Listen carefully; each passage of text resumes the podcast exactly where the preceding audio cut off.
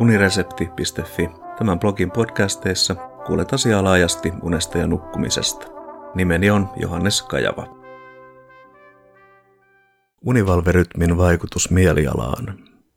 Vuorokautisen rytmin epäsäännöllisyys vaikuttaa kielteisesti mielialaan ja erityisesti vuorotyötä tekevillä on korkea sairastumisriski masennukseen, sillä oma luontainen rytmi ja työn vaatima rytmi voivat olla epätahdissa.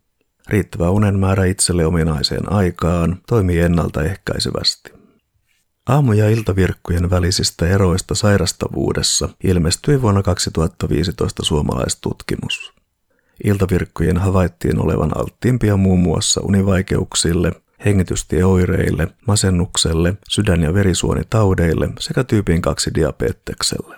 Harvardin yliopiston terveysblogissa viitattiin hiljattain tutkimukseen, jonka perusteella aamu- ja iltavirkuilla on eroja myös selviytymiskeinoissa, joita käytetään henkisesti kuormittavissa tilanteissa. Aamuvirkut selvisivät tilanteissa paremmin ja psykologiset ongelmat olivat vähäisempiä. Kirjoitin keväällä 2020 blogissani sirkadiaanisesta eli vuorokautisesta rytmistä. Siitä löytyy myös podcast. Vuorokautista rytmiä ohjaa elimistön oma keskuskello, joka säätelee muun muassa univalverytmiämme eri mekanismien välityksellä. Kaiken taustalla ovat tietenkin geenimme. Mikäli sirkadiaaninen rytmi on epäsäännöllinen, se voi vaikuttaa kielteisesti henkilön nukkumiseen ja toimintakykyyn suomalaistutkimuksessa mainitun sairastumisaltiuden lisäksi minkä seurauksia ovat mielialaoireet, kuten masennus ja ahdistus.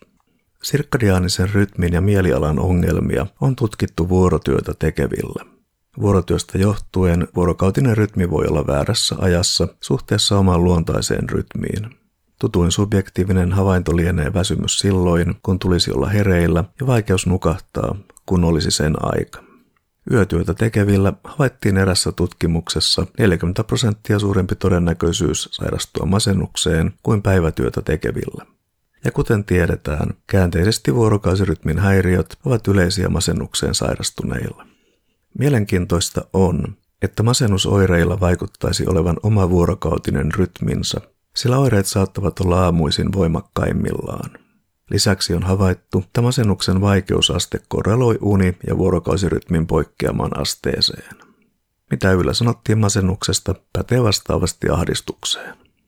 Aamuvirkkuuden ja iltavirkkuuden tyyppien muuttamista vastakkaiseksi Harvardin terveysblogin kirjoittajat pitävät mahdottomana, sillä geenit määräävät siitä.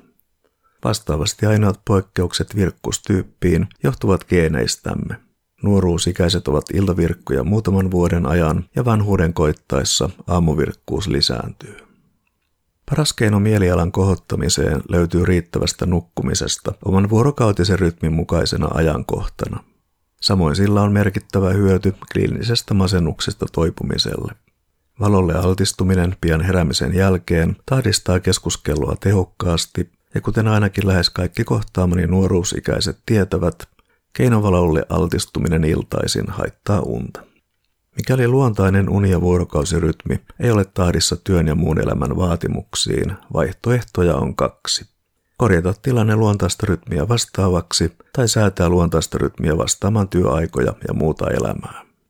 Ensimmäinen on teoriassa helpompi toteuttaa, sillä omaa rytmiä ei tarvitse yrittää muuttaa. Käytännössä kuitenkin omaan vuorokautiseen rytmiin sopivan työn löytäminen ei tänä päivänä tapahdu kuin taikurilla, simsalapim. Oman sirkkadiaanisen rytmin säätäminen on mahdollista, mutta se vaatii sinnikkyyttä ja säännöllisyyttä. Kirjoittajat ehdottavat seuraavia jo tuttuja keinoja unen ja mielialan parantamiseksi.